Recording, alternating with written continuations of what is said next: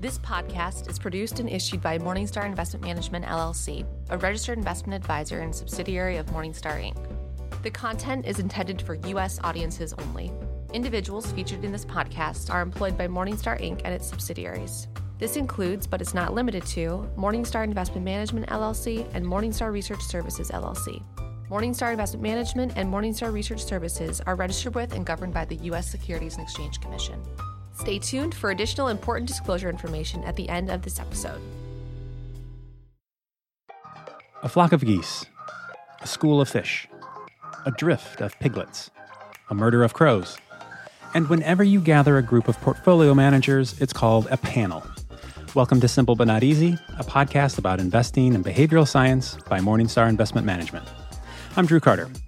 Normally, I would be your host, but today we are picking up some audio from a recent virtual client symposium we held.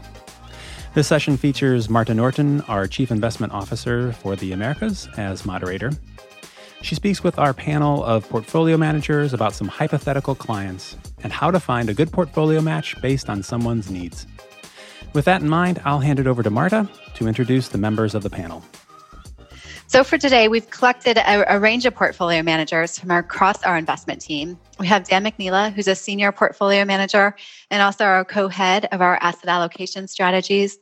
Mike Cordy, who heads up our U.S. equity strategies, Ricky Williamson, who heads up our U.S. outcome-based strategies, and Hong Chang, who is a portfolio manager with our group and our income guru. Now, I know as you look at your book of business, it's not just, you know, dollar values that you're seeing or mixes between stocks and bonds. It's also the clients that you're seeing, their particular preferences, their particular financial needs. Um, and so as you take a look at those clients, I know that there's no small amount of calculus that needs to occur to translate your clients into the appropriate portfolio for them. So, for this panel, we want to do some of that work for you and help you with that translation. We've come up with five client portfolio, oh, excuse me, profiles that we think represent some of the most common profiles we see in the industry today, and then explain why we think a particular portfolio might be the right solution for them, given their particular financial needs and their particular preferences. So, without further ado, to make sure we can get through all five of these, let's start right away with our client profile, Linda. Hong, why don't you go ahead? Sure. Thanks, Marta. So let's meet Linda. Linda just turned 65 and just entered her retirement stage. She enjoyed a successful career, which allowed her to set aside money every year and accumulate a sizable nest egg. And she really hopes to rely on this nest egg to support her lifestyle during retirement. Specifically, she hopes to make this account, which is a taxable account, to be a stable source of income. And she plans to withdraw 4% of her initial account value every year to support her retirement, retirement living expenses. And Linda lives a healthy lifestyle. So she hopes that this account can last 20 years while she draw down the asset. And she really want to dedicate this account for supporting her living expenses. So it'd be nice if there's, you know, a lot more money, like more money left in the account by the end of 20 year, but that's really not her top priority. And when it comes to the source of the distribution from the account, some people may prefer to sourcing um, sourcing the distribution from income only.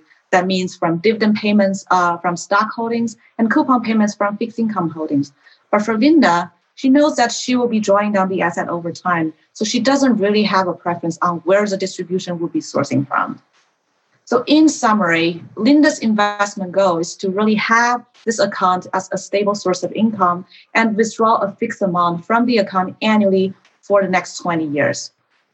Mapping her inv- investment goals to our investment solution, we, we're proposing retirement income long range portfolio to meet Linda's retirement income needs.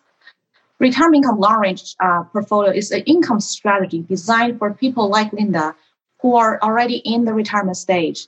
It has a targeted payout ratio of 4%, which meet Linda's withdrawal needs. And the portfolio is really designed to last um, at least 20 years while supporting that 4% annual withdrawal. And the retirement income series, including this long range portfolio, take a total return approach, meaning that the withdrawal would come from selling portions of the portfolio instead of relying on distribution only, which is known as an income approach. And we believe a total return approach really fits in the situation uh, better for a few reasons. Uh, first, Linda's account is a taxable account, and a total return approach would typically uh, likely to be more tax efficient, um, just given the portion that's taxed under the total return approach, uh, which is taxed as capital gains, are typically smaller. And secondly, just given the decumulation nature of the account and also Linda's lack of interest in having a high account value at the end of her time horizon, a total return approach would be more suitable as we did a study recently that shown that historically a total return approach tend to generate a lower ending value than the income approach. And lastly, the stable stream of income that the long range portfolio is designed to support fits nicely with Linda's income preference. And of course, things can change if Linda wants to consider a short time horizon, or if she decides that um, a bigger uh, ending value take a higher priority, she can always um, either consider switching to other strategies within the retirement income lineup, which really target at different time horizon with different withdrawal rates, or she could consider uh, strategies income approach such as our multi-asset income or multi-asset high income strategies. So that's what we would propose for an income investor like Linda. Great. Thanks, Hong. So, as we think about investors in retirement who are looking for withdrawals, our retirement income series is one of the first places we would suggest people take a look. Now, let's take a look at a client um, who is earlier in their life cycle. Um, let's introduce you to our investor, Craig. Yeah, thank you, Marta. Um, so Craig is a pretty young man in his 30s who, while he outsources the management of his investments, is definitely someone who is engaged with what is going on across capital markets, not just the S&P 500, but also global equity markets, different sectors of fixed income, as well as alternative strategies. So definitely interested and educated in what's going on. Um, but he is young and he has a long-term goal of saving for retirement, which at this point is certainly decades away. So definitely looking for capital appreciation over the long haul as he's seeking a large nest egg for when he is done working. That being said, he is educated in the risks of being fully invested at all times, and he is wary of the negative impact that a stock market bubble or other form of market crash could have on his long term goals. A large bear market or other form of meaningful capital loss, even if it's in the new, near future, um, could potentially have significant consequences for the prospects of his nest egg, even if that is far in the future. So he doesn't want to be overexposed to risk assets at the wrong time, but he also does want to benefit from risk assets if they are priced to deliver strong returns. And he believes that if that there is value in avoiding, or at least attempting to avoid those pitfalls and take advantage of opportunities through active management, active asset allocation. So for a client like this, um, one option could certainly be our real return growth portfolio. The real return growth portfolio is designed for capital appreciation and has an absolute return mandate of returning 5% over inflation over 10 years. So we're not trying to outperform some market based benchmark, but rather review our successes and failures based on our ability to hit that return target over the long term. While the strategy is definitely geared toward long term capital appreciation with equity levels at a minimum of 60%, it is a highly flexible strategy that could ramp up that exposure to risk assets when valuations and fundamentals warrant it. And because it is not tied down to market based benchmarks, if we think there's more value in owning something like South Korean equities rather than European equities, we can own more in Korea than Europe with less regard for what their relative sizes are within global equity markets. Additionally, the flip side of that return target is an explicit goal to mitigate downside risk. So if global equity markets are down 60% and we're only down 50%, that is certainly not a win for us. That's a 50% loss of our clients' money, something that could cripple their personal finances. So when risk assets are at extremes in terms of what they are pricing to return relative to that risk, we don't have to overexpose ourselves to that. That isn't to say that we're trying to precisely time market bubbles or crashes, because that's extremely difficult, if not impossible thing to do. But if we believe risk assets aren't priced to deliver appropriate returns, we will dial down that exposure and are willing to underperform equity benchmarks for periods of time. Again, at the end of the day, though, Craig is young and he has a long investment horizon, so we will not get too conservative and we will maintain the majority of the portfolio in equities and other risk assets, which should allow for capital appreciation over his investment horizon.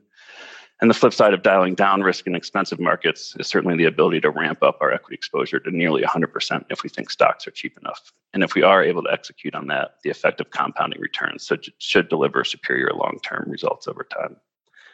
In terms of when Craig may decide that this isn't the strategy for him, you know, I think there'd probably be two primary catalysts. One for sure, similar to what Hong said, would be if if he was developing shorter term goals as he either ages or wants to focus on saving for a house or other large expense in the short term, then a heavier focus on capital pre- preservation would certainly be warranted. Um, the other main driver of a strategy change may just be that he finds himself following market based benchmarks on a regular basis and gets uncomfortable with the tracking error his portfolio is taking relative to those indices. Then he just may be better suited for a more constrained portfolio strictly for behavioral reasons and just a willingness to stay invested. Um, I may disagree with that decision, but I'd understand that it might be better suited given per- personal biases. Um, and that is all I have for Craig. So I'll hand it back over to you, Marta. Great, thanks, Ricky. So, as we think about um, capital appreciation, we obviously have a range of portfolios, whether you're looking at our equity SMAs or our multi asset strategies that can meet those capital appreciation goals. So, it often comes down to client preferences. Um, in this case, Craig's proclivities kind of um, tilt him toward our outcome based series and our real growth. Uh, real return lineup. Um, and it also can come down to financial planning. The real return series can make a lot of sense for folks who have a very um, detailed financial plan. Okay, so let's take a look at another investor. Again, earlier in her life cycle um, or in her investment um, storyline. This is Jessica. Go ahead, Dan. Yes, uh, Jessica is mostly busy building her career, and she doesn't have a strong interest in following the ups and downs of the stock market with her free time. That said, she understands investing basics well. She knows it's important to start early and stick to a long term plan she also recognizes that her portfolio should be mostly in equities and isn't particularly worried about short term losses because she won't need this money until retirement. But two things make Jessica's profile different from our other client portfolios. One, beating a benchmark is not her top priority. And two, she wants her investments to do more than maximize her wealth. She cares about sustainability in her personal life choices and she wants her investments to reflect that same perspective. Now, she's heard about ESG investing, but she wants to know that the commitment is genuine. So let's switch slides. And here it shouldn't surprise you that we're suggesting Jessica choose a portfolio from our ESG asset allocation series. In her case, one of the equity heavy models would be most suitable, either aggressive growth or growth. These portfolios were built with someone like Jessica in mind. First, they share the same asset allocation and portfolio construction principles that are used with our other multi asset portfolios. Second is the ESG element. Morningstar as a company has made a commitment to ESG, both from an internal perspective and from a, a research and investment perspective. Morningstar has expanded its data collection efforts to factors that demonstrate a company's commitment to environmental, social, and governance considerations.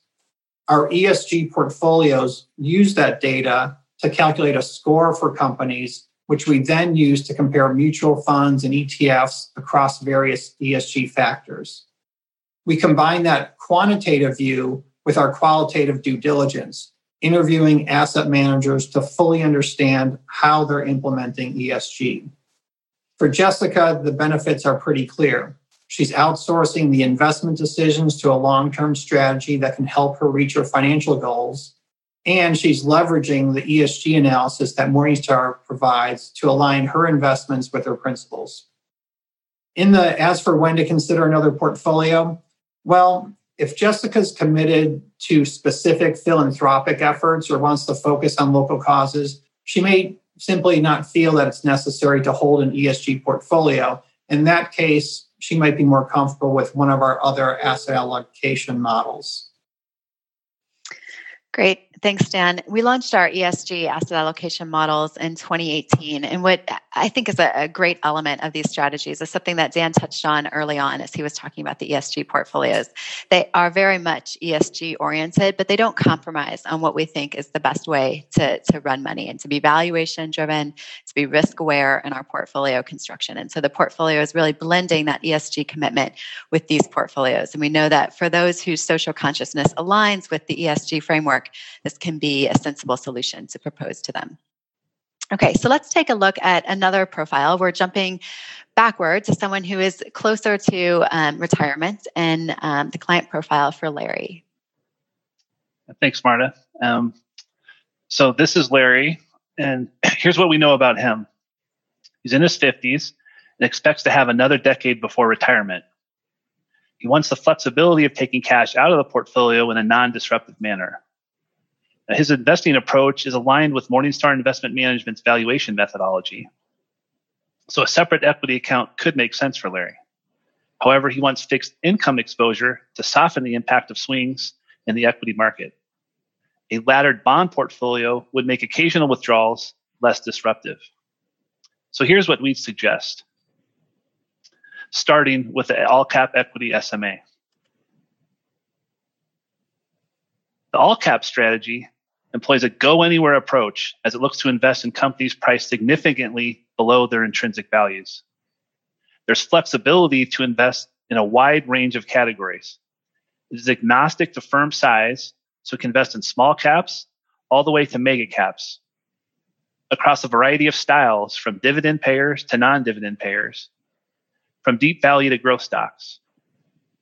So we think that all cap equity SMA in this case should provide the capital appreciation that Larry is looking for. Now, if Larry wants a more global strategy with companies domiciled outside the US, the international equity ADR would fit that need as it invests in non US stocks trading as ADRs. Now, for the fixed income solution, we suggest the Morningstar Corporate Bond Ladder. The Corporate Bond Ladder diversifies across maturities and credit profiles in order to generate current income and regular maturities.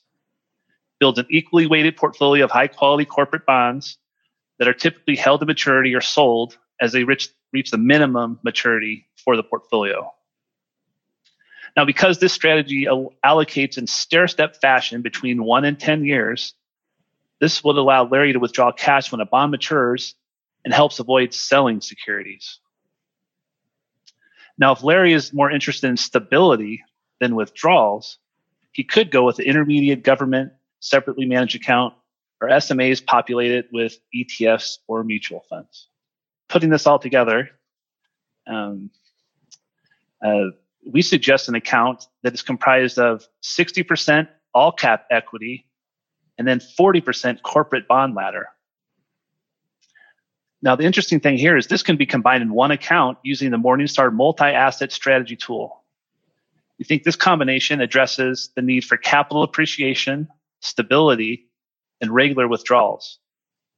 Now, of course, the 60 40 split between equity and fixed income can be adjusted by the advisor in the future if Larry's risk tolerance changes or perhaps as he gets closer to retirement. So our suggestion for this case is, is just one possibility um, in terms of this client profile. There's alternative solutions to consider as well. Uh, as I mentioned before, the international ADR SMA for non-domiciled U.S. stocks is if, if that's more appealing, if he wants more of an international equity exposure. Or of course, there's other choices within our lineup of equity SMAs as well. And then on the fixed income side, uh, another consideration could be the multi-asset portfolio solutions, and one option there would be the multi asset income portfolio. And that's and that concludes our uh, analysis of Larry's situation. Great. And just a few points I wanted to make here. One is that this is would again be making use of our multi strategy tool, allowing someone to combine portfolios all in one account.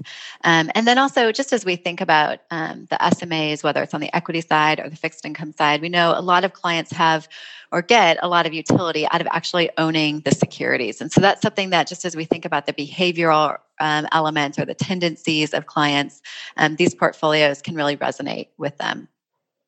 Okay, so let's take a look at one last profile. And in this case, it's a couple, which we know that um, a lot of times you're, you're dealing with two personalities when you think about portfolio construction. So let's introduce you to Jane and Rich. Yep. So Jane and Rich are a fairly typical couple in their 50s. They've been saving for retirement for a while now and have made a lot of progress accumulating assets. Retirement for them, which at one point seemed too far into the future to think much about, is now looming larger. And they have two basic challenges that a lot of people in their situation face. One, they haven't yet achieved their savings goal. And two, they're worried about losing what they've already saved up as their balances have become substantial and they recognize that they have less time to make up for losses if the stock market should take a substantial hit. And Jane follows the markets pretty closely, and she would be disappointed if their portfolio wasn't tracking a typical stock bond balance type of benchmark. Rich is uh, different, though. He's more focused on the dollar value of their accounts and isn't as concerned about how the market is doing in any particular week or month and isn't particularly worried about keeping up with the market as long as they're making progress toward their goals. So, overall, though, their goals are shared by many in their age group. They want that capital appreciation in the next 10 plus years to help them get to the point they want to get to. But they also want a strategy that accounts for market correction and doesn't take too much risk with the assets that they've saved so far. So on the next slide, we present the first of two options for Jane and Rich. This one is the income and growth mutual fund asset allocation portfolio. This portfolio's mandate is to deliver moderate levels of capital appreciation while mitigating the possibility of lasting losses by keeping assets about 60% in bonds leaving 40% in stocks. This portfolio is a benchmark relative strategy, which should suit Jane's desire to track a benchmark fairly closely. Historically, the stock bond split here hasn't moved more than a few percentage points away from the benchmark level at any point in the past five years. Sector and country allocation decisions are also made with the benchmark in mind. But this portfolio also offers something for Rich. His major concern is capital preservation. US stocks have had a great run over the past 10 years, and now they look pricey by many valuation metrics. The best way to guard against losses in the stock market is simply by limiting your allocation to stocks. Yes, they may need to accept the possibility of a lower rate of return, but that might be a trade off they're willing to make.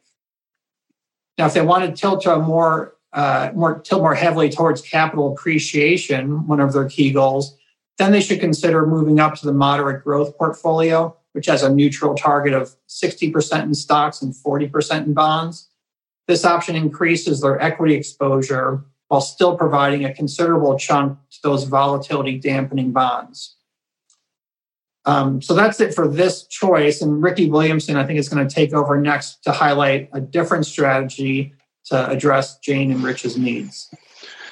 Thanks, Dan. Um, I once again will try to sell the merits of a more unconstrained approach. Um, so, with Craig, the younger client who is focused on his retirement nest egg relatively far in the future, um, I talked about the real return growth portfolio and the virtues of having a flexible approach within the capital appreciation and long term growth framework. Um, but there's one thing that I may not have been about very clear about when I talked about that, so I just wanted to revisit it. Um, when we think about mitigating downside risk with the flexible approach, um, this isn't just about making sure to avoid a large negative number on our performance report, and it really isn't just about having a smoother investor experience as markets gain and lose volatility, though that's certainly a part of it.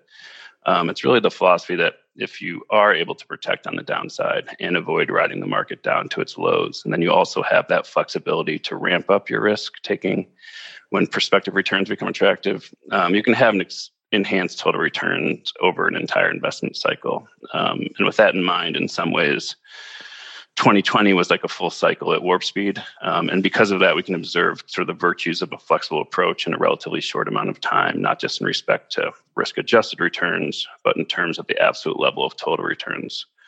So for the calendar year, the S&P 500 returned over 18%, MSCI equity was over 16%. So a logical deduction would be that the portfolios with the highest average equity levels for the year would deliver the strongest total returns for the year. But what happened was that the flexibility to protect on the downside and then participate on the upside by altering the risk profile of the portfolio can really end up delivering higher returns over the cycle, even if that more flexible portfolio has lower average equity levels. So in 2020, the real return growth portfolio never went below that 60% equity minimum I mentioned, and the real return flexible portfolio entered the year at just over 40% equity.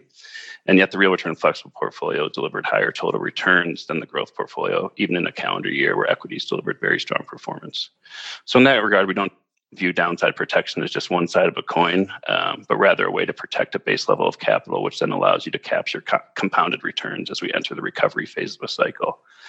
And so, how that applies to clients like Jane and Rich is that if they are willing to consider a more unconstrained portfolio, um, that seemingly will fit with rich, Rich's sensibilities. Um, strategies like real return flexible or even real return conservative, they really do try to pair the benefits of capital preservation with capital appreciation could be a perfect fit. So if you aren't retiring tomorrow and you still do want to grow your nest egg, but you you also do not have kind of that very long term investment horizon like Craig, and therefore you'd be really financially harmed by a large capital loss on your portfolio um, an unconstrained and risk aware approach like real return flexible portfolio can potentially be the best of both worlds if executed properly. In terms of when to consider change strategies, um, we're out of time, so I'll say never. It's perfect, um, but no. I mean, I think it'd just be similar to the other themes that people have mentioned. You know, as your investment timeframes change and your priorities change, then Jane and Rich, you know, as they approach retirement or enter retirement, would be more suited for one of the multiple strategies that focus on capital preservation or retirement income. Um, so I think with that, I'll just hand it back it over to Marta to wrap it up.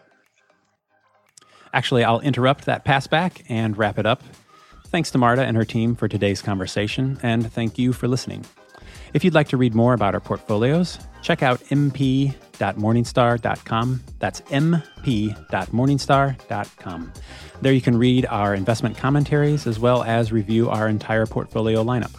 And if you want to get in touch, please send us an email at simple at morningstar.com.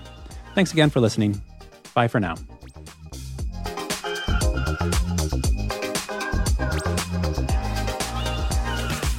This podcast is for informational purposes only and should not be considered investment advice.